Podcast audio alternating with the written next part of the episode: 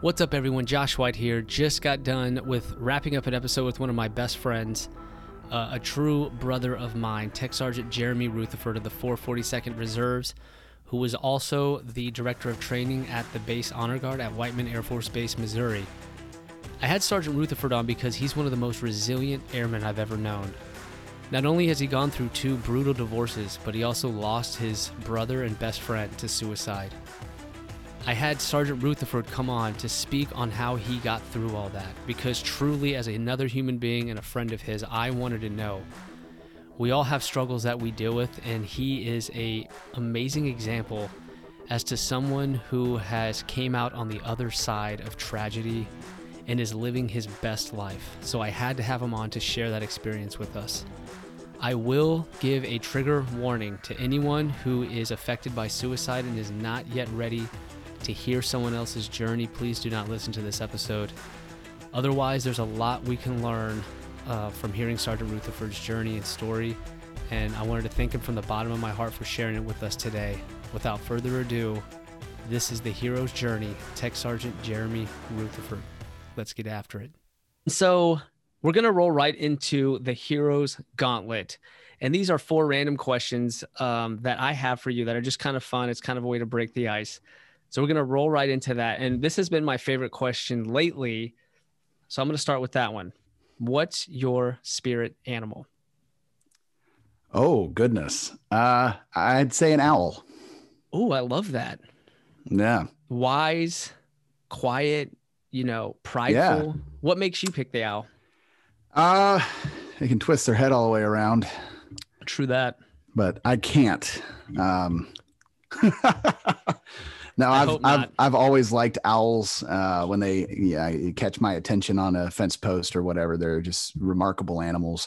Um, but the the uh, especially Native American history with them as being uh, wise animals, uh, symbols of of good and bad omens, depending on where in the United States you're from.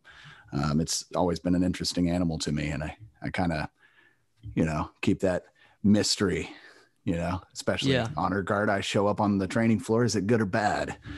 Right. We don't know what to expect. we don't know. Yeah. No, I love that. That that is perfect for you. Um, what is your most admired leadership trait? That others admire about me? No, that you admire about others. That I admire about others. Um, I had a I had a leader once, uh, colonel I worked for, um, and he had he had this leadership philosophy especially when it came to uh, meetings with with the squadron commanders that worked for him and it really stuck with me to something i've tried to bring forward and that's instead of me having an idea you know i get a lot of those and sitting down and trying to figure out how to make my idea work i sit down and before i even mention that i have an idea i figure out what everyone else's idea is. And not so that i can steal it or or say well that's a great idea but mine's better. Because they might have an idea that is legitimately better than mine. And i don't want them to come to me and give me my own idea back just because they heard me say it. You know what i'm saying? Gotcha. So that idea of literally listening to to those who work for you in order to uh, come up with a, a, plan that's actually going to work um, instead of just trying to take ownership of everything uh, has has worked for me in the past. Nice. That's a really good answer. Um, I don't think I've ever asked you this, but what is your favorite book? Oh, um, so I'm not much of a nonfiction reader.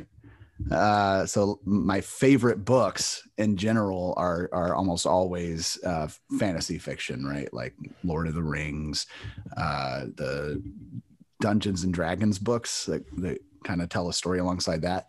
But as far as stuff that I've brought into my life, like science fa- fiction, uh, fantasy fiction can all bring in a lot of life lessons that maybe the author was going through things like that and i've i've absorbed a lot of that and i think that that's important but as far as as far as something that I would I would like and recommend to other people is a book called Don't Make Me Think, uh, which yeah. I think I've talked to you about before, um, but it's it's used or referenced in the software development community um, but it's applicable in a lot of different ways for program management. And the idea is I should be able to figure out how to go through this process without having to think too much about it. So the the goal is end user experience for whatever the program is, whether that's scheduling military funeral honors, whether that's using a website like Facebook or Zoom. Um, the idea should be I should know what I want to do and be able to get there as effortlessly as possible without having someone hold my hand. So kind of like what we were just talking about with my experience using Audacity versus iMovie. Yes, not a sponsor. no, I I can that's literally how you think of of things. I mean, that's how you operate. And uh, so I that totally I'm, I'm surprised you haven't written a book like that yourself at this point, to be honest. No, they've all been they've all been written. Right they've now I'm just I just I just want to learn as much as I can. I don't want to I don't want to dilute the right the playing field any more than it already is. Okay, so the last question of our heroes gauntlet here. What is your proudest Air Force moment? Oh, goodness. I have a I have a a mix a mixed response here, right? Because I have my own accomplishments of which I'm very proud.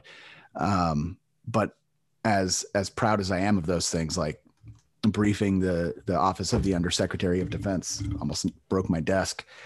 Uh, briefing the Undersecretary of Defense on uh, the database that we built for military funeral honors, or uh, being invited uh, personally to go help rewrite regulation over mortuary affairs. Those were both very proud moments for me.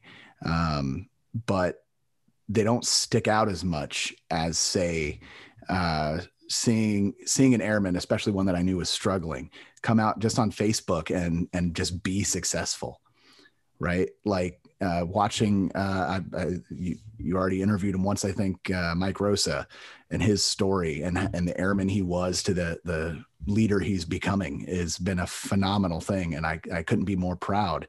And when i see airmen like that it is it is fantastic. It is it feels way better than anything i've accomplished. Yeah i mean you're you're essentially changing the direction of their life. You're you know imparting on them lessons that you've learned earlier in your life in the hopes that they don't have to go through that to be in the same headspace that you've achieved right? So yeah. they can learn through you through watching you and listening to you. And that's the goal and it doesn't always connect but that's what i love about honor guard is it's it's an environment primed for that type of growth. Like you have that quality time with all these airmen on and, and it's it's a different environment. Like uh, i'm in public health right now and you know it's it's busy busy busy go go go. Everyone's doing everyone's split up. Everyone's doing their own thing. It's really hard to get everyone together. And in an honor guard training environment there's so many opportunities to impart lessons you know to to speak on experiences and to have people open up. So you know i try to take that with me. I try to take exactly what you're saying like that how do i bring that everywhere right? Like i've seen it done. I've seen it done right. How do i how do i use that everywhere in my life with others? So that's the point that i'm at and i totally get exactly uh, what you're saying with that. When you see someone you know start as product a and they end up as product b and it's just like holy cow like and you even have to tell them like hey man do, do you realize like you're not the same person anymore? Yeah. Like do you even realize it? So i think it's important to tell them that too. Um, so that's cool. That's a that's a great answer. I think i think all of those are great answers. Um, and for those of you who don't know this guy is one of the best coders programmers um, i've ever met. I don't i don't know many but he's one of the smartest people i've ever met really. And he got to go to the Pentagon to brief the Office of the Secretary of Defense on a database that he had been trying to perfect for the better part of five years. And when I first met him, it was something that we were using locally. And when I went TDY to Bolling Air Force Base and I met like 25 other program managers, I mean, they were basically working with, you know, crayons and paper for tracking compared to what this guy had developed and I became basically a squeaky wheel for him and his program that wouldn't stop. And two years later, it finally started making uh, some traction in it, and for the betterment of all of Honor Guard, and brought it out of the Stone Age essentially. So that's definitely my proudest moment for you because holy crap, that is just it's one of those rare moments in anyone's life or career that you can reflect on and be like, wow, I really made a difference truly. And I'm seeing that change. I'm seeing the difference. You know what I mean? They're they're few and You've far between. pictures to prove it. You've got the pictures to prove it. Shout out to Colonel Eddie and the whole mortuary affairs team. You got uh, yeah, Sergeant Cameron, Sergeant Fielder, Yeah. and a whole bunch of other people that I met on that trip. Chief Ravella. Uh, it was an amazing experience. I, I couldn't even begin to to recount it all. It was awesome. Yeah, and I could just see you just gleaming with pride in the pictures and just knowing that we had the opportunity to send you and it really took 2 years of of kicking butt to grab their attention long enough to pitch the idea. So it, it was years of work that went into that opportunity to even present your case. You know what I mean? Yeah, and it, it disclaimer: it wasn't just me. Uh, the product that we're using, yeah, I may have been the only person actually typing the code, but we've had countless schedulers and trainers uh, go through and and use this product and give me feedback. We had another developer at another base, uh, Scott Air Force Base, who helped uh, in his own way by building his own product that we were able to kind of compare and contrast and put together uh, something that worked even better. So it's not just me. I know some of those people are going to be watching this. Shout out to all of you. All five listeners as I like to say. All Um, five listen. All, only five? Oh man, you know I got. uh, and three of them are my family members. Um, anyways, so let's get into your Air Force story, man. Let's let's hear how Jeremy Rutherford got to be the man and the hero that he is today. Sure. Um, a very very long story. Uh, so we'll try to hit the highlights. Uh, back when I was 17, uh, wasn't necessarily the uh, stand up gentleman that I am today. Uh, I ended up, I was living on the streets, uh, playing guitar for cash. Uh, never got into drugs or anything like that, but I was a very prideful person and it, it bit me a lot. Uh, it took several years for me to finally climb out of that. So it's it, when I hit 18, uh, I push came to shove. I really needed to do something else with my life. So I enlisted and I let a recruiter convince me that the reserves was the way to go. Uh, thought that there was going to be some job opportunities that there just weren't at the beginning. Uh, now I've I've had more opportunity for work and personal growth than anyone else I know in the reserves. Um, just been really lucky. That was Kat that just walked in. Was it? Yeah, that was Kat. His wife That's just opened wife. the door. For those who aren't watching the video, She's probably wondering why I'm not eating dinner. And I'll Um, take that pause real quick to just say for me to picture Sergeant Rutherford basically homeless is got to be the biggest disservice to the world that I could even wrap my head around because to me you're like you're you're like almost you're a literal genius to me and compared to me you are and you just have so much talent so much drive you're such an just awesome person and leader to think that to picture you you know playing for money out front of a hastings it's it's hard for me to wrap It my was, head it around was a Hastings. I didn't say that. i had to give a shout out to hastings as that store uh, rocks and we miss it R.I.P. Right? F in the comments. yep No one else knows what Hastings is. uh, so I enlisted. I enlisted as a Power Pro troop with the 442nd Civil Engineer Squadron. Uh, got set up with some pretty good leaders there, uh, though I didn't necessarily recognize it all at the time. We didn't always see eye to eye. Uh, normal airman stuff, right? Um, just oh, they don't know what they're doing. Well, pro tip: they probably do. Uh, they've been doing it for a long time, and they're still doing it for a reason. Uh, so, any young airmen watching, maybe just listen to your leaders. Sometimes they might be right. Um, I learned that later, way later. Uh, went through a lot of different positions. Um, but the thing that really spearheaded me onto my path, right? I was deployed to Afghanistan in 2011, 2012, and I injured myself. Um, it might surprise you by falling, right? I just fell. There wasn't, there was nothing going on really. I fell, smashed my knee into some broken concrete, and uh, got stuck in a tent for the next four months just managing a supply inventory. And I guess I impressed someone. And I was uh, recommended for a set of orders working as a CSS for a group chief or group uh, commander when I got back. And that changed my Air Force career. I was actually planning on getting out before that happened. Um, it, I was toward the end of my enlistment. I was like, you know what? I'll just I'll just cut ties. So senior airman me got to work for a full bird colonel who the one I was referencing before. Um, and he completely changed my outlook. And uh, it's also where I found out that I'm really good with computers. Started building small products here and there to help just like track EPRs or other deliverables, uh, just to make my life easier, really. And then other people found out I had these products and they started asking for them and some of them are still used outside of the honor guard database. I know my uh, my finance and uh, personnelists at my unit still use my leave tracker that i developed back when i was a baby senior airman. Nice. Uh, which was what, 2012 2013 um, in that time frame though uh, my I, I, lost my brother to suicide um, i dealt with my own depression. I went through a divorce. I had a daughter. She was two at the time. So there was a lot of stuff all compiling. And these orders practically uh, saved my life. Um, before I went on to the orders, I was working overnights at a factory. It was rough. And this happened.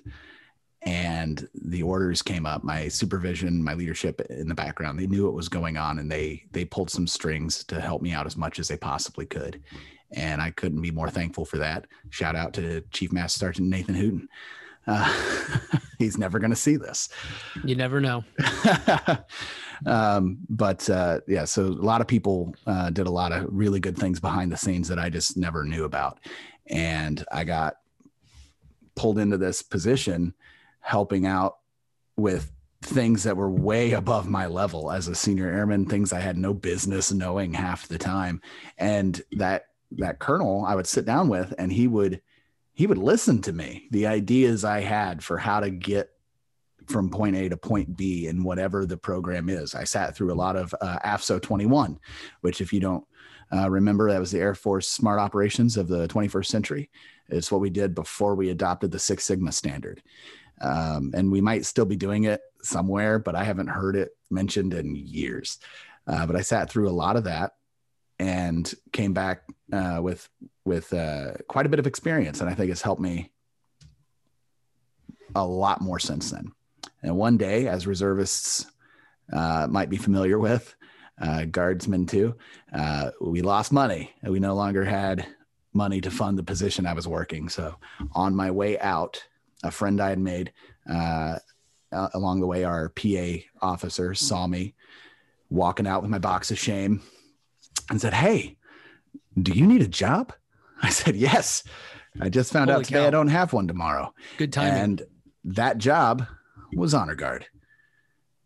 And the rest they say is history. Yeah. So went went through, you know, two years of honor guard, uh, took some time off, was working as an art senior leader uh, with the uh, uh the CE squadron. I was working alongside actually Chief uh, Hooten and uh, he wasn't a chief at the time, but he he helped me out a lot, uh, showed me the ropes and how to be an administrator, and then uh, went to school for software engineering. The whole time I was thinking about Honor Guard, where I already built a product that just could have been better. And everything I learned every week uh, at school, I was like, oh, I could have done this, I could have done this. And so whenever I got out of school, I got a job working for the Marine Corps as a software developer and that turned into a job working for the Marine Corps, resetting SharePoint passwords. Oh no! Uh, in a SIPR vault, so I had like no phone. I was stuck in a chair waiting on emails to reset people's passwords. Wow. It was a lot of fun, and then I reached out and spoke to you, and you said yes, we need help. And you yeah. realized it was the guy who built the relatively basic product you were using and you invited me back and now i've been here almost three years and we've completely rebuilt the thing and everybody loves it. It was almost like it was meant to be. Being used at 40 40 out of this what 72 honor guards right now? Nice. So, so how um, many years total did you have you worked in in base honor guard? Uh, during the two years that i was working at ce uh, I was still in communication with honor guard, but I, I, you know, I had my uniform. If they really needed me, they never did. Uh, we got pretty good manning at Whiteman, but uh, I was I was more of a on the side advisor during that time. They would continually call me help with how to use the database uh, help with hey how do we display these flags properly? How do we do this? How does this right are we allowed to x y and z? And i would answer those questions. So it was uh, interesting an interesting position. So technically i started in 2014 and i worked for uh, a little less than two years before i was told no i can't be on orders anymore because of rules and, and uh, so I had to take a little bit of time off, and now I'm back. So over the last, uh, it would have been October would have been six years. I had two years in the middle that I wasn't, uh, I wasn't on officially at Honor Guard, but six years in some capacity. Man, I remember getting that phone call from you, and I was like, "Wait, this is the guy who created the database? Like, are you kidding me? Like, we need this guy." And I was warned by two people to not hire you, and I'll go into that. So one was the guy that worked at uh, Base Honor Guard before me, who I was taking over, and he basically just said you're you're just too intense, and you know. it, it, it seemed like a lot to bring you on. You're just kind of an intense guy and, and not really what he, the vibe, you know, he was looking for, whatever that meant. And I took that with a grain of salt. I was like, you know, it just sounded kind of like an opinion. And then uh, there's someone who I looked up to. Um, this is Senior Marino. She she didn't know you obviously, but she said, "Hey, you're a tech sergeant. This is your show. Are you sure you want to hire another tech sergeant? Because like you're supposed to be running the show here, and you know you're going to be the same rank." And I was like, "Ah, what do I do?" And then I met you and I talked to you, and you know I just came to the conclusion that, you know, when I approached Honor Guard, one of my rules is put your pride aside it's for the families, it's for the program. And I knew in my heart that you were the most onboard Honor guardsman I've ever known. And that, you know, your the what your approach to the mission, your emotion to it, your standards, your high standards, I knew that you would make me operate at 100% at all times and you would deal with nothing left. So I, I knew bringing you on board would bring the best out in me. It would challenge me. And so, because of those reasons, I said, we got to hire this guy. And it was the best decision I've ever made. I mean, honestly. I do. Uh, I, I, do remember uh, the first couple of days uh, after you kind of watched me uh, training um, there for a minute. You were like, "Hey, man, you got to back off. Like you're too hard." I was like, "What?" like I, I, wanted, I, found a nice balance since yeah. then. I think what had happened was the standard had slipped since that that that hiatus that you had. Mm-hmm. The standard had slipped to an all-time low and it caught you off guard and so you came in with no this is how it looks. This is how training the training environment goes. This is what's going down. And i could just tell that it was a lot for them to handle yeah yeah. I so realize like I, that now. I wanted to get there but i just knew it would take a little bit of time. You know, let's ease into it versus day one, like drill sergeant Rutherford. Hey, that's, I mean, honor, honor guard, it's still a little different than it was, but the airmen we're getting are a little different than they were. Um, just, uh, we're, we're focusing on something a little bit different than when you and I went through basic training. And I've got to, I'm, I'm one of the old crotchety tech sergeants now, you know, I gotta, I got to learn how to communicate with the next generation. And it's not the easiest thing in the world. No, it's it's not. It's hard for everybody, man. It's uh I mean, even me where I'm at now, like I'm, I, my experience in honor guard, I'm like, oh, I've mastered that. I'm good. And then I get somewhere new and I'm kind of starting over. So it's definitely an ongoing skill in group by group. You're going to have to pull on different skills, right? You're, you know, so like if we got used to class number one, class number two could completely throw you for a loop. Oh yeah. You know what I mean? So they they do it every time. right. So it's uh it's an ongoing skill that we always have to work on. I've come to to learn through experience. You know, it's not a one and done by any means. Um but I think, you know, going back to the beginning of the conversation, asking for feedback and asking your team for the best ideas, I think mm-hmm. you can't go wrong with just certain with including people and hearing and, and valuing their feedback. There's certain things that you can do to any team that's going to help. Um, so I try I try to keep that in mind, you know, when I go to a new place and I'm a little frustrated. Um, all right, man. So the reason that, and for everyone listening, the reason that I asked Sergeant Rutherford to be on here today is because he's he's also one of the most resilient people I know because he has gone through so much in his life that I almost felt bad complaining to him about anything, to be honest with you. Um, and, and it makes me care about him even more, hearing his story and seeing him be able to express that story more comfortably. It kind of made me feel like speaking on it was helping him work through it in a way, is, is how it appeared to me. Um, and so, do you want to speak on that at all, man? Do you want to get into that? Uh, where would you like me to start? Um, so if you if you've been listening this whole time, we heard that uh, Sergeant Rutherford sadly lost his brother to suicide, and we wanted to talk about the effects of that, how he works through it, and how that ties into the honor guard career field. So why yes. don't you just start with the with speaking about your brother, your relationship with him, and go from there? Yeah. So uh, I come from a relatively large family. Like we weren't like the stereotypic, uh, you know, oh, you must be Catholic. Uh, there was six of us in one household. Uh, my parents split when I was very young, and there was uh, three in the other household. Um, so nine total. And then my dad had, uh, I have another brother on my dad's side I've seen maybe twice in my life. But to sound impressive, I say there's 10 of us. And I'm number four. I'm number four. Yeah. Uh, Lost track there. number four. Um, and we're all born relatively close together at, at, the at my mom's house where I lived the majority of the time.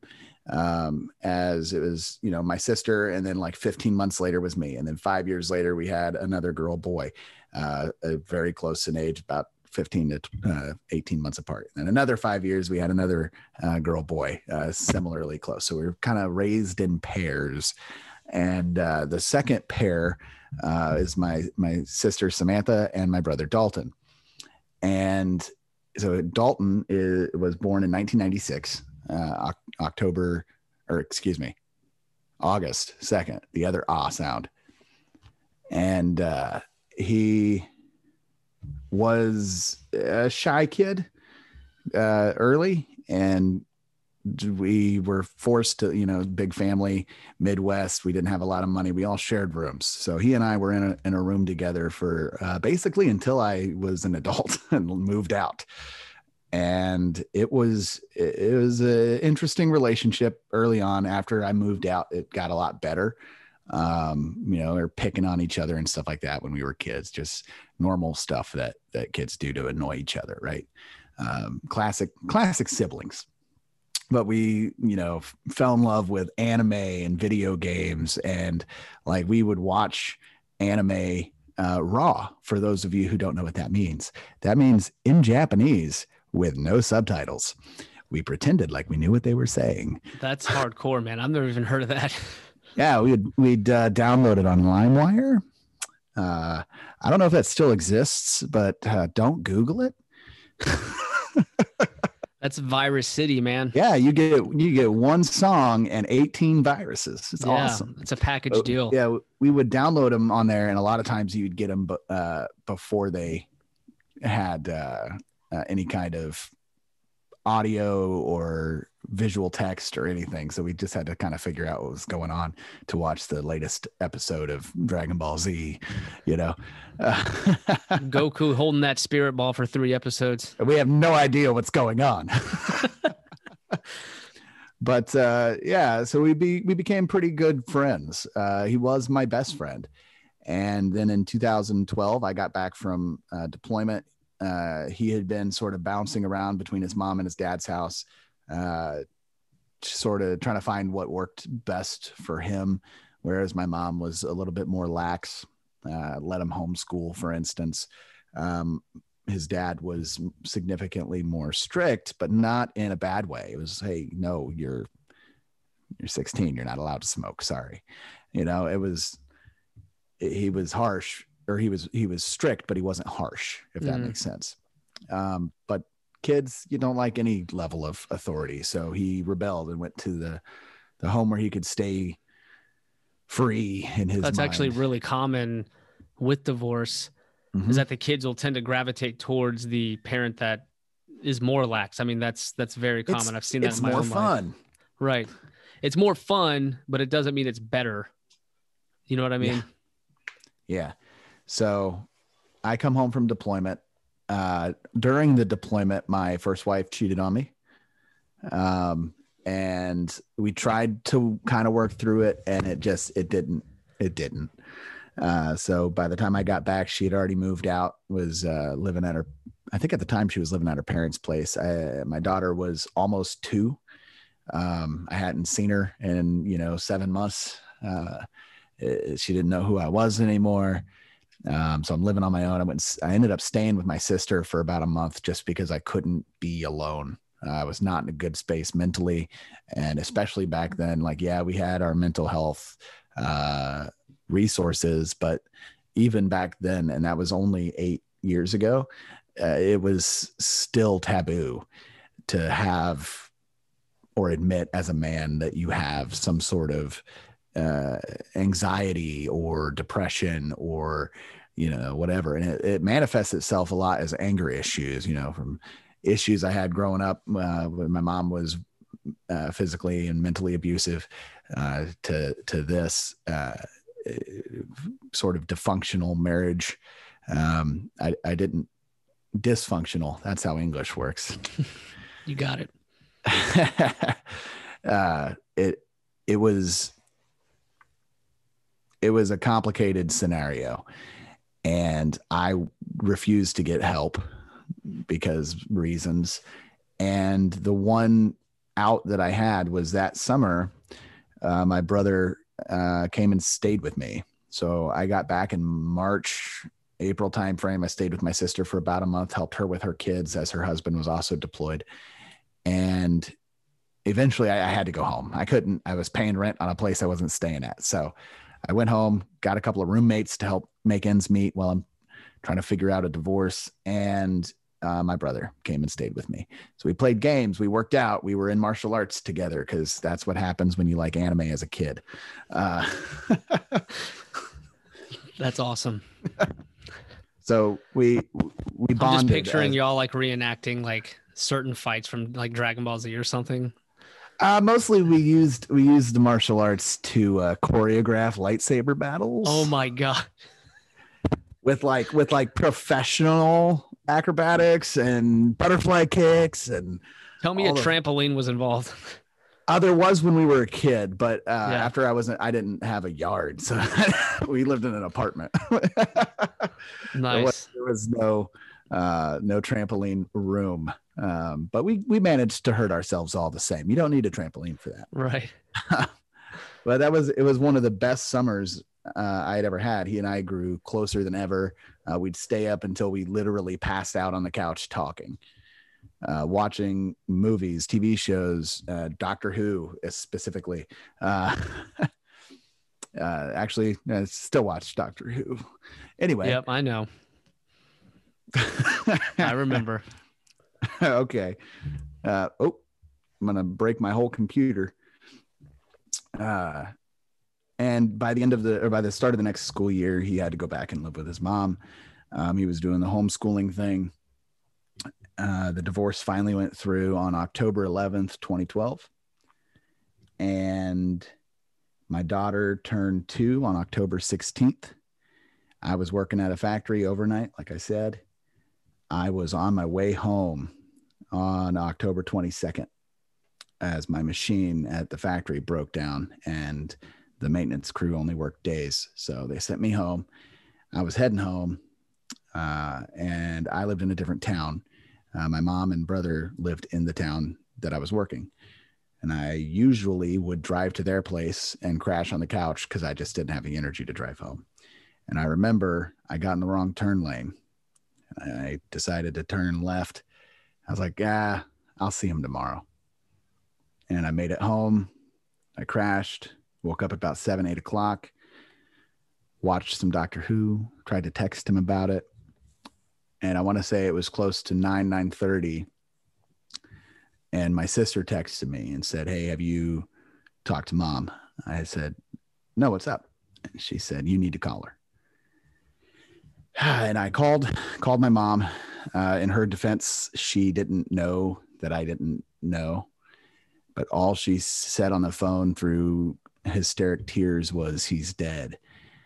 And I thought maybe she was talking about her husband. I thought anything else but this. And so I got real serious. I said, "Okay, calm down. What's who, who's who's dead?" And she just screamed his name, Dalton.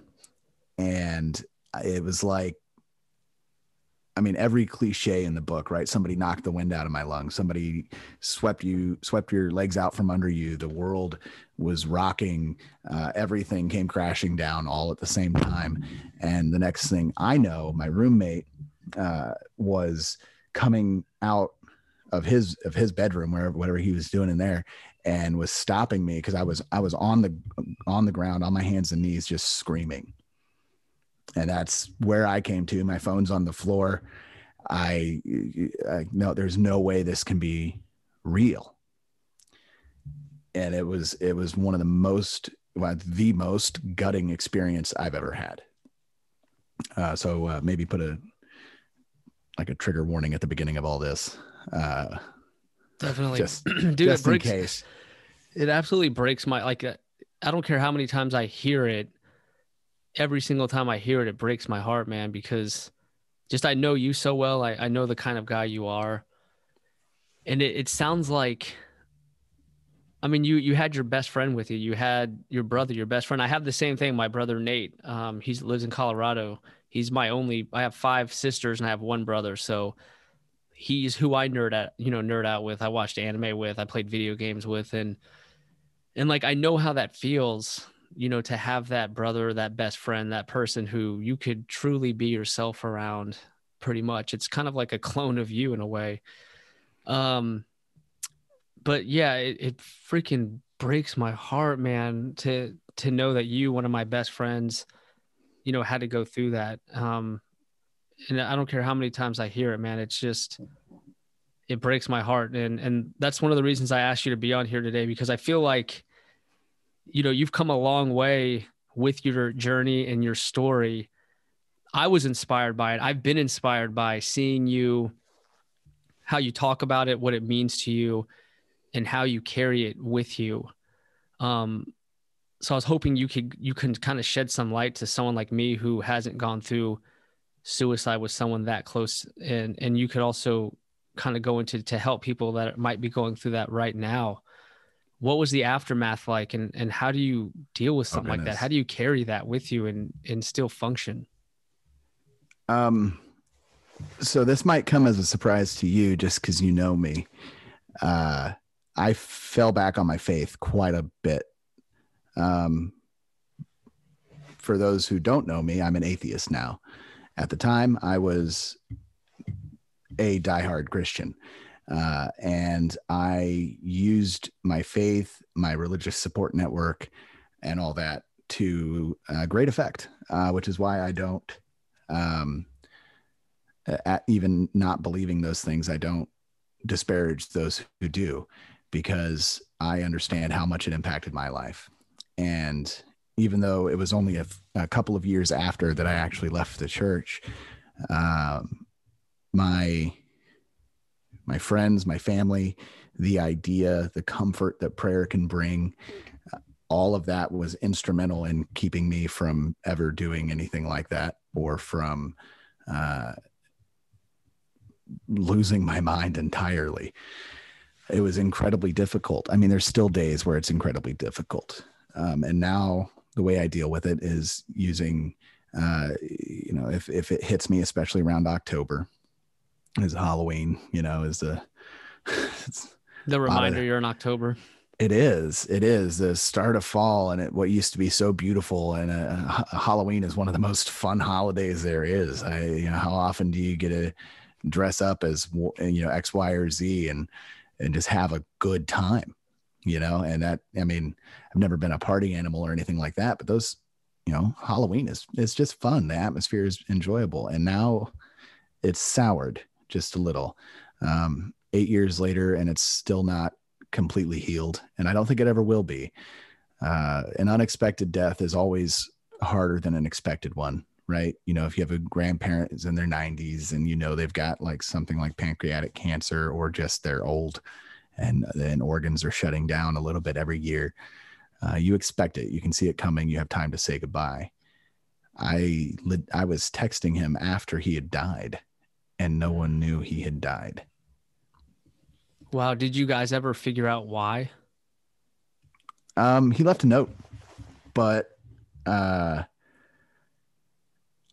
no, I mean, ultimately, he said nice things uh, to most of us. He kind he didn't blame my mom, but he called her out on a lot of crap that we went through as kids. Um, a lot of inconsistencies and hypocrisies that he saw in her. But uh, no, um, there there is no answer and the closest i can get is that he was he was agnostic he was not he was not religious uh, but he believed that there was something. And part of his letter referenced that something. And he saw me struggling with divorce. He saw my sister struggling with anxiety and depression. He saw my mom struggling with a host of mental illnesses. And uh, she was on her fifth husband at the time. So he's seen a lot of failure in his life. And he said, Why on earth would I want to live through all of that just to just to move on to what's next when I can do it now? Wow. So, was, it's like every example that he had, you know, from his worldview was very negative. Life sucks. Yeah. yeah. Like there there wasn't a lot of good things going on no ever for him. No, no, not at all. And so I think uh, obviously, you know, according to uh, the experts who study this sort of thing, the vast majority of suicides are the result of undiagnosed mental illness. And I think that his particular mental illness led to this infatuation with finding out the truth about the afterlife right? He was fascinated with egyptian mythology and the the nine gates and all that stuff where you uh, however egyptian mythology works as a journey to heaven through hell. He was fascinated with the idea of purgatory and uh, all these other religions and dante's inferno and all that. Uh, it was something that was very fascinating to him which I, I think i've said fascinated about 12 times now. Um, but it was something he was very much interested in and i think that that was that combined with you know he had had he legitimately had a bad day the the day before got in a fight with my mom uh and he just decided to to do it. Jeez man i'm so i'm still so sorry you know for your loss and every october i, I think of you and i want to make sure that i i call you every october and and if I'm not there to give you a hug in real life, then I can just do it virtually. But still, I, you're on my mind every fall too, and I think you always will be because um, you're you're basically a brother to me at this point. Um, so were you still struggling with the after effects of that divorce too during this time? Was that? Uh, yes, but the the divorce itself, um, I wasn't struggling. I was still angry at what had happened, but primarily I was I was uh, I was financially impacted pretty severely. Uh, I was making maybe eight dollars an hour plus drill weekends and paying child support, rent. Uh, I had a car, I had to upkeep and all that. So I was hurting there uh, mentally. I was angry, and I missed my daughter, right? And she, even at that time, barely knew who I was. Um, it was a really tough time. I wasn't so much hung up on the X as I was the life that I had built or was trying to build um, as flawed as a reasoning as I may have had for building it. yeah, and I remember when you like when when I had my daughter, and you know, you saw me raising her during our time in honor guard, and you were talking about your divorce and your time with your daughter, and I I realized how limited that was, and normally that wouldn't catch my attention, but because I was like this new dad. I kind of put myself in your shoes and I was like, holy cow, like she didn't know who you were. You barely saw her. Like mm-hmm. you're struggling for custody as a military member. That's hard to do. Like there's just, I, I could not believe like how emotionally challenging something like that would be. And, you know, moving wise, you want to stay in the local area because you don't want to miss out on the opportunities to, on those few times to see her and spend time with her. And, you know, with all this going on in your life, like truly would break most people. They would resort to drugs and alcohol. And I don't think anyone would blame them. This is some serious trauma that is very, very hard to deal with for the rest of your life. You have to find a way to keep going. And, you know, I, I want to know, and I think anyone listening would want to know what those stages look like and, and what has worked for you to get to where you're at today. Well, I think, I think uh, I'm a very logical person so I I jumped around, um, being familiar with like the stages of grief. Um, I understood that what had happened was real, but it did take a long time not to blame myself. How didn't I see this? How did this happen? And I knew nothing about it. He was my best friend. How on earth could this happen without me being aware that it was even a thought, that he was even upset?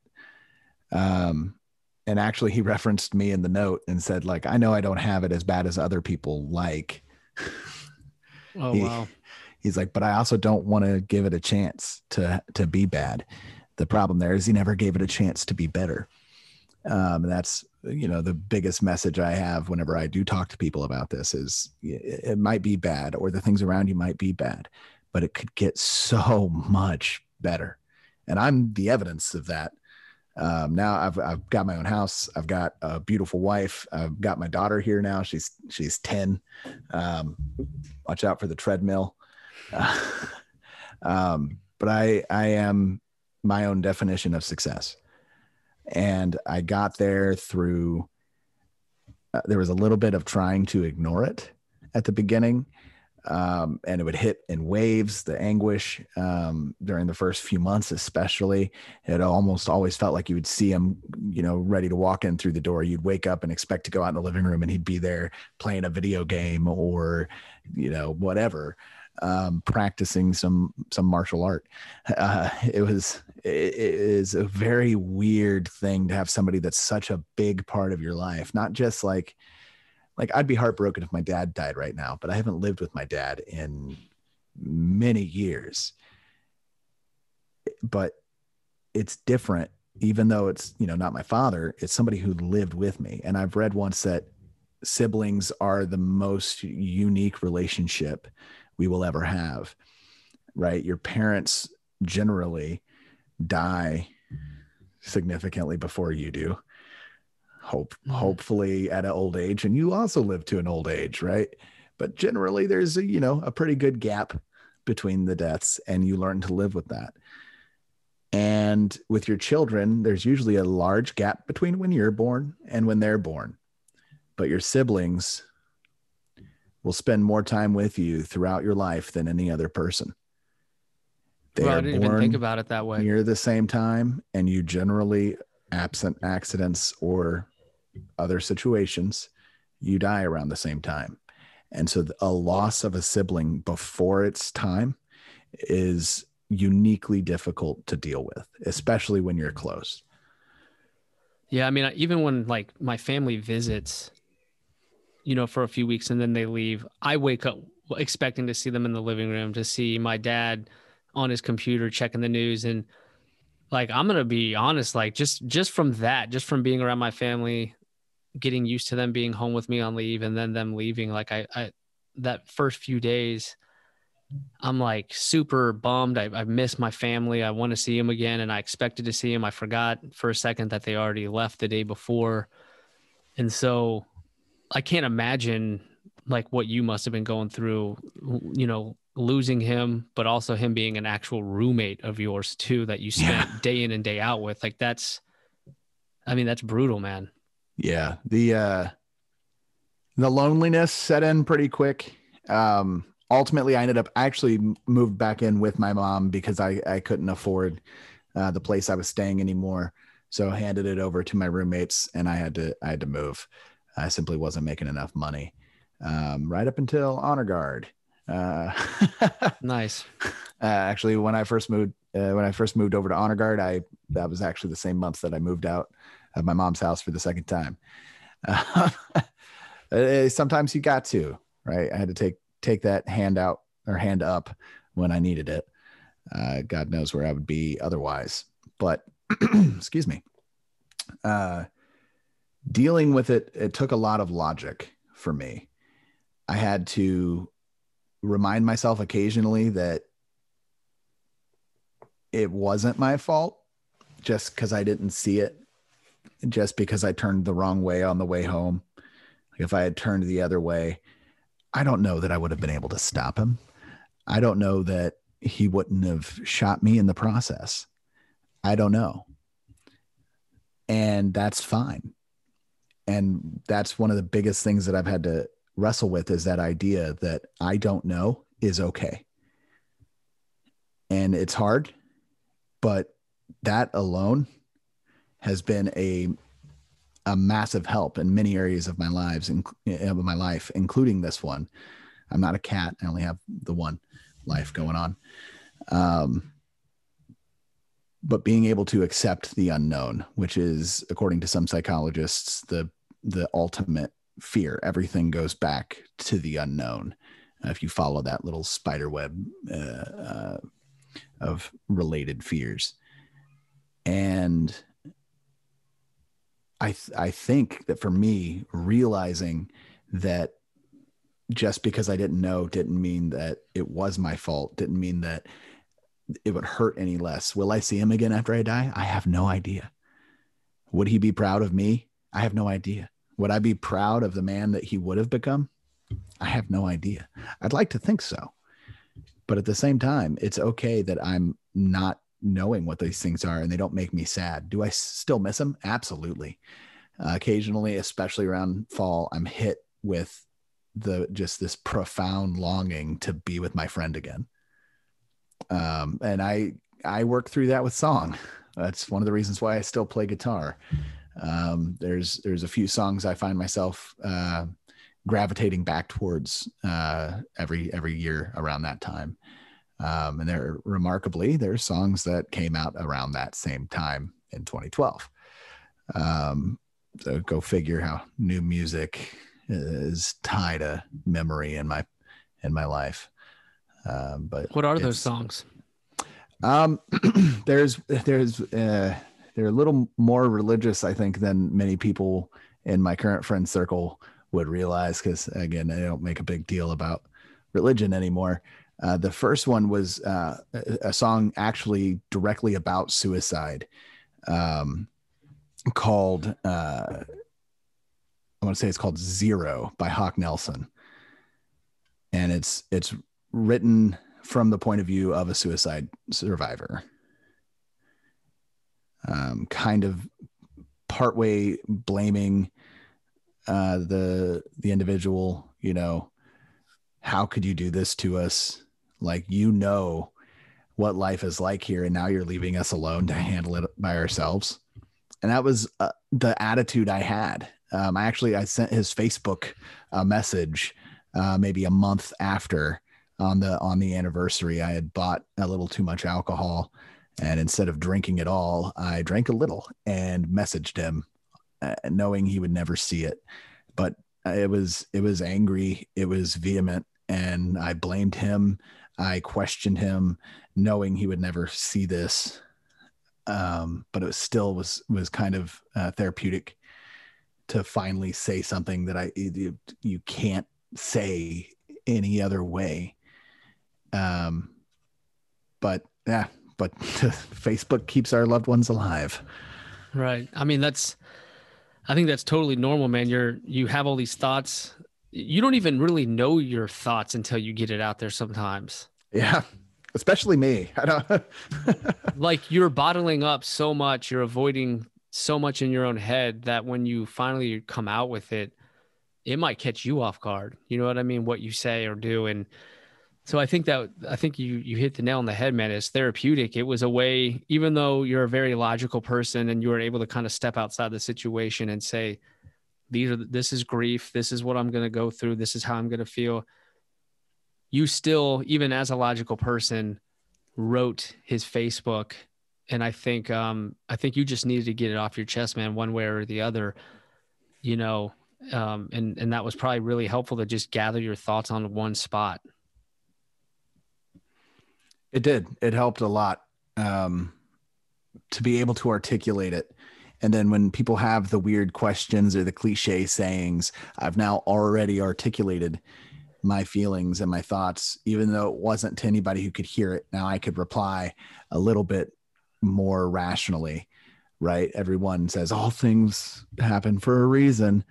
Like I can't just be like, F you, dude. Like to everyone who says that. Cause I, you know, I've been bottling it. I had ignored it and to try to contain all of that and then somebody says that one thing that just puts a little a little chip everything's ready to explode right? Mm-hmm. it's a it's a soda bottle and i've just been shaking it up and somebody just cracks it a little bit it's going to come out. Um and that's that's what i was doing. So that that writing that out like that uh really helped me uh diffuse the the pressure um, so that I could be like, hey, you know, I, logically, I know you mean well. So thank you. Right. Not, you don't even know, dude. Don't say stupid things to me. you know? Yeah. yeah. so what, um, what else has worked though for you, man? I mean, ultimately, uh, I did even, even accepting it as a fact, I, I still kind of ignored it, right? They were emotions that I didn't want to deal with. I wasn't hung up on some idea that he would come back or, you know, trying to deny that it happened in my head. I accepted it and I mourned him, but I still tried to ignore it when it would come up, right? And the thing I I didn't say, I did uh I had to clean the mess. Again, we're not a very well-off family. The coroners came and took him away but there was still a massive mess that needed to be cleaned. So me and my brother-in-law, we took care of that for the family. We couldn't afford a hazmat team to come in and clean it up for us. And so that stuck with me more than his loss did. And like to this day, I still have a little bit of anxious reaction to things like blood on on a wooden table. And I hate that. I really hate that you did that. That when you when you tell that part of the story, that you were we can cut that out if you want. Oh no no no no. I i think it's it's you went through it. It's what happened. But you know you were you had to clean it up. And i just it's not right for you to do that man. Like if if there was any way i could just uh, that, part of was, me just wants to save you from that. I, I i hate that you i hate that you went through that. You should find that, that, memory and just pluck it out. That'd be yeah, fine. Yeah i mean that's just so much think, more brutal.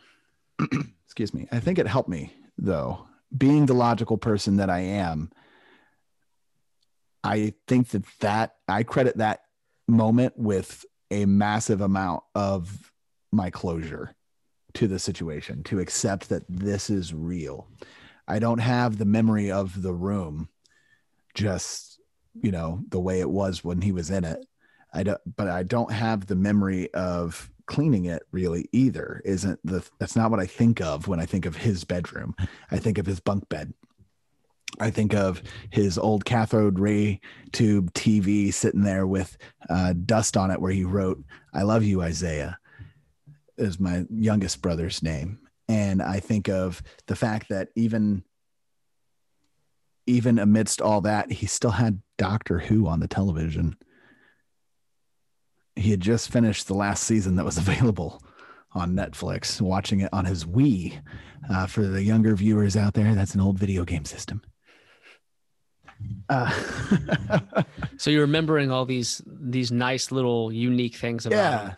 I focused on that because I think the the cleaning it, especially uh, with it, I, I'm trying not to be too graphic, but it was bad and being able to clean that myself instead of making someone else do it like no he's my brother. He's my responsibility. His mess is my responsibility.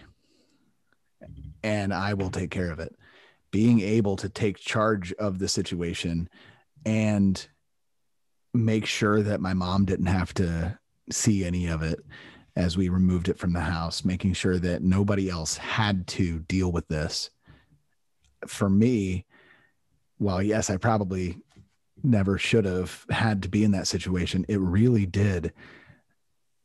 It, it made it so that I could focus on what happens next instead of what already happened to kind of see the room, the environment in transition, and to be the one controlling that transition was a unique position for me to to take perspective and move on to force the world that was around me and the world that was within me to transition as well. Wow, so it was like a physical manifestation of working moving on. It. Yeah, yeah, that's yeah. I never even thought of it that way. Holy cow. I do not recommend it to everyone. No, no. I'm I'm glad that I hate that you went through it, but I'm glad that you're able to look at it in that light. Um, because that's that's traumatic, man. That's hard. Um, you know, for if there's anyone that's listening now that you know maybe just dealt with this recently, you know, what what would you tell that person? Um, that's work for you? Like, is it is it the cliche answers as well that work, or is there something unique that? There's nothing cliche that works. There's nothing that makes it better. There's nothing that makes it easier. Just realize that it's not your fault. There's nothing you could have done differently. They made up their mind. There's it'll it gets easier over time, the the more temporally removed from the situation that you are, uh, that the further away from from you get from that situation in time. But it doesn't. It's less frequent, right? The waves come less frequent, but many times they hit just as hard as if it happened last night. When so, that um, happens, what do you what do you recommend? How do you how do you handle that yourself when those waves hit? I grab my guitar. Sometimes I sit in my car and I listen to the songs instead of play them myself and I cry. So you're using music as your emotional outlet. It's a yeah, it's a cathartic release for sure. Does it help? The the it does. It does a lot actually. And there's a song and I don't know you'd ask me which songs I listen to. So Zero by Hawk Nelson was one, but I don't really listen to that one anymore. I think of the lyrics from time to time um, but the song that has stuck with me forever, because that one is angry, right? Zero is, you know, we started in the same place. We started at zero. Uh, what changed and how could you leave us and why would you do this and you know it's been eight years and i still don't have answers and i don't that's not the focus that i want to have on it right so it's still a good song it's still a good angry release, right? It was I was uh, Hawk Nelson was sort of a Christian teen angst band um, from back in the early 2000s. Mm-hmm. Um, but the song that I listen to now is a song that I I I didn't hear about it for a couple years after he died, but it came out the summer right before he died. And it's a song called Souvenirs by Switchfoot. So I listen to a song called Souvenirs by Switchfoot now, and I, I can play the song, but I'm not going to. You know, maybe I'll upload that one day. Um, the interesting thing about that is earlier uh, this year, because of, or I guess last year, because of COVID, uh, Switchfoot has been unable to tour. I don't know if you remember Switchfoot from like 2003. But oh, I definitely still, remember them. They they still tour. Meant to Live, man. That's one of the best songs oh, ever. Oh, so much it. more.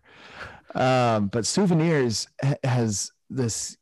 I have no idea what he wrote it about, but it is it brings a particular sense of longing that I if I played that song right now and sent it to members of my family, I guarantee you every one of them would be crying thinking about my brother. It has this unique sense. I, it can be used for any situation of loss you know, missing the just the old times with you think of you know, your childhood friend. You know, they could still be alive and well, but you're not friends anymore. That song will make you think of them. Whatever hmm. the most profound loss you have, this song will bring it out. And it brings it out in the best way. And it does that by making a toast, right? it starts off, uh, you know, here's to uh, the twilight, here's to the memories. These are my souvenirs. You know, uh, just the things that we've brought with us, the good things that we brought with us, and we've made them our souvenirs of the things that we've gone through. And it's it's a fantastic song. Highly recommend it to anybody. Um, just if you have experienced profound loss, you might want to watch it the first time while you're alone. But I'm definitely gonna I'm definitely gonna, gonna, listen cry. to it, man. Um, because I love Switchfoot. I love the Meant to Live song. So I, I don't know if I've heard Souvenirs, but just the way you're describing it, like I'm going to have to listen to it oh, right yeah. after this. And they they so I got into it just a little bit there where they talked about uh they're not touring this year because of or last year because of COVID. So they were releasing a lot of videos online. And for some reason, right now, I've been saying other words to try to remember. I cannot remember the frontman's name. Is it? I want to say it's Jon Foreman. I don't know, man. But I really can't remember. anyway, he has been uploading a lot of videos. Uh, some of them are collabs, kind of like what we're doing now. They'll just have you know two members of the band playing a song and singing. He did souvenirs solo, um, and it is absolutely beautiful. Um, took out all the all the drums, all the electric guitar and the synth, and it's just him and his guitar and his passion. And it is definitely worth the watch. Wow. Wow, man. I'm definitely going to look that up. Um, holy cow. Yeah. I'm, I wrote it down because I'm going to look it up right after this and, and I'm going to give it a listen tonight. So, uh, another thing that we wanted to hit on too, man, was, you know, honor guard oh, is goodness. something you're very, very passionate about. Anyone yes. who knows you knows how everyone in the honor guard community knows who you are.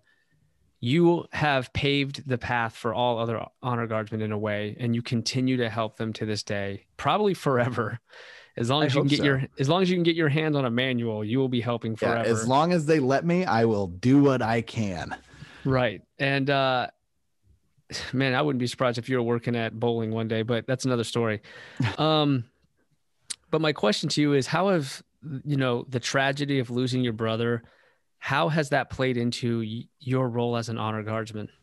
So a lot of people might look at it and not realize that there could be a, a strong connection, or they might look at it and think that it should have pushed me the opposite direction. Um, right. In honor guard, we deal a lot with death. Um, for those of you who don't know, military funerals, and that's our primary mission at Whiteman. We do between 1,100 and 1,200 a year, just funerals. About a quarter of them are uh, retirees who who spent 20 years or more uh, serving uh, the United States Air Force. And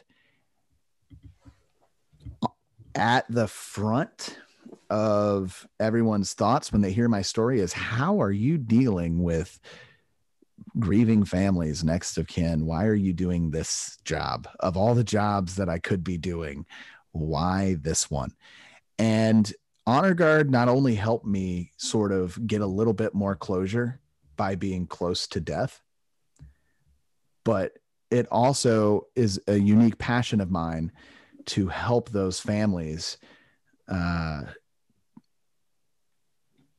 not grieve right? Because i'm not i'm not a counselor. I'm not there with them through the process but the military honors portion i want to give them the absolute best experience and presentation that they could possibly have uh, not just because it's my job and not just because you know it's the air force and we're supposed to be professional but because it's what i would have wanted uh, if my brother had actually served. And he was a ROTC cadet. He you know went through all that. And his death didn't like his funeral was very chaotic if that makes sense. There was a lot of people said a lot of things. My mom lost her mind in the middle of a speech.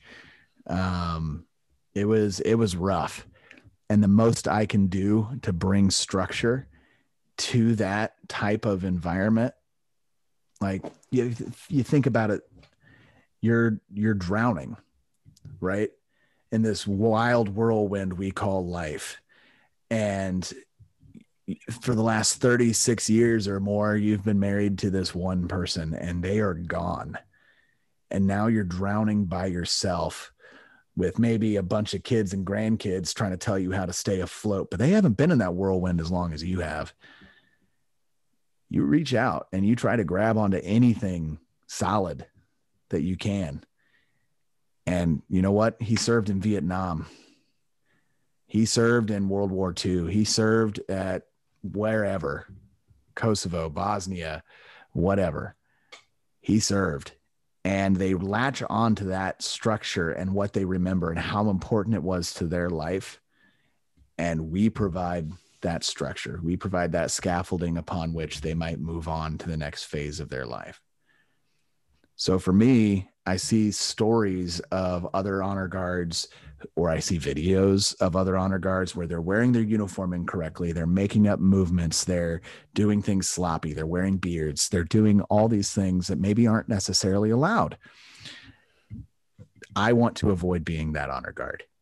I want to make sure that my airmen know why we do the things we do and how to do them properly because I want to give them that most stable scaffolding that they can, the family that they can have in order to move on. And you ask any anyone who more than you know a year ago had a military funeral for a loved one and they're not going to remember the things that were said. They're not going to remember the speech or the song or the slideshow but they all remember the honor guard. That's beautiful man. And obviously you know who i've worked alongside with you in this process so I I know exactly. I, I feel exactly what you're talking about, and I know how it feels. Um, you're you're giving them this prideful moment you know when they're at their lowest point one of the lowest points in their life but you're kind of like this beacon of pride that they can latch onto and and instead of feeling just sorrow they have that feeling of pride and when you hand them the flags sometimes they hold on to your hands because um, I, every time i mean you're symbolically giving a piece of them to the family, that flag. And so they hold on to you, right? They want to grab you and, and hold on to that. And it's symbolically very powerful. And it's, I think after seeing the ones that I've seen and, and being a part of them and hearing the stories, I, I've come to the conclusion that it's part of the healing process for the family. And it, it's mm-hmm. very sacred and very impactful. And, um, and I love that you're in charge of the program eh, or that you're one of the NCOs of the program because yeah. for you to share that story and that perspective, I mean, I think back to like Airman White, you know, myself, I took everything, I, I took everything as a joke. You know what I mean? It was hard for me to take anything seriously. And I can envision myself getting an honor guard and you know, it's because I was scared. I, I was scared to be vulnerable. That's really what it was. And so I could see myself as an airman going to honor guard. I never did, but I could picture myself going and joking on the training floor, maybe not taking it seriously as a way because I'm afraid to be vulnerable again. And if that I had someone like, unknown. yeah, yeah. If I had someone like you to kind of reel me in, to, to share, to level with me, to show a side that you don't often share with everyone and to really grab my attention and to bring me down to earth and to say, look, you're 18 years old, 18, 19 years old, but here's the deal. Here's what's happening. Here's the impact that you have. That's what every base honor guard needs. They need someone like you who can connect to the to the mission on that emotional level to kind of bring them back down to earth to let them know what they're doing here and that it's not your average normal you know, seven to four job. This is something greater. It's a greater calling, a greater purpose. And so I always encouraged you to share your story for that reason right there. Because if anyone's if anyone could hear it that was unfamiliar with the honor guard or wasn't sure exactly what they provide other than showing up at like commanders calls or something. Yeah. Those are fun. Right, because the base doesn't typically I see it because we're we're driving everywhere but the base to get to these funerals. So the base typically doesn't see Just the base honor guard. Put put the map up right here, the area we cover. Yeah, I don't. I'm not that good, so no, you're not going to see a map. Sorry, yeah. yeah. but but uh, don't oversell me, man. Um, ah, hey, you know what? World's best hype man, right there. You got something you want to get on somebody else's plate? Is it me? I'm the world's best yeah. hype man still. Oh yeah, or at least the Air Force's best hype man. I don't know. I don't know. We'll see when I retire if I become the world's best. Um, Be working for Elon Musk here soon. Oh, that'd be awesome. that would be. um, so you know, uh, I want to kind of wrap it up here. Um, I've had you on for a quite while, a, quite a while now. I'm probably run, longer, running out of than we planned. Uh, but I, I wanted to, you know, thank you from the bottom of my heart, man, for being vulnerable when you first spoke on this situation, um, this that you encountered. You know, that was unplanned. A few, a few yeah, like you were emotional. I, I felt like it was healing for you to say it though. And I was really proud of you then. And I'm very proud of you now. And I've told you that many times and I'll keep telling you that because, you know, you're taking us along for you or with you on this journey. You're taking us with you. You're letting us in. And it not only helps us, you know, understand what you're going through, but I think it helps you too, man. It helps you let us in. It helps you let us be there with you in that moment so that you're not holding on to it by yourself. So I've learned a, floundering in the whirlpool again. I've learned a lot from you, man. I've learned a lot from hearing the story, seeing your journey, and I just wanted to thank you from the bottom of my heart for sharing the story with us today. Um, and the last question that I have for you is, you know, if you were to send yourself a message back then, when right after it happened and you lost your brother, if is there anything you would tell yourself back then from future you? Any message that you would give?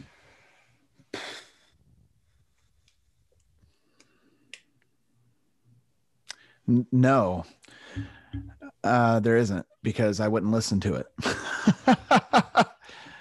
even if, even if you know, time travel was an established concept and the ability to communicate with your past self was a thing, I wouldn't listen to myself. I, I wouldn't listen to "It's not your fault." I wouldn't listen to "Don't be angry."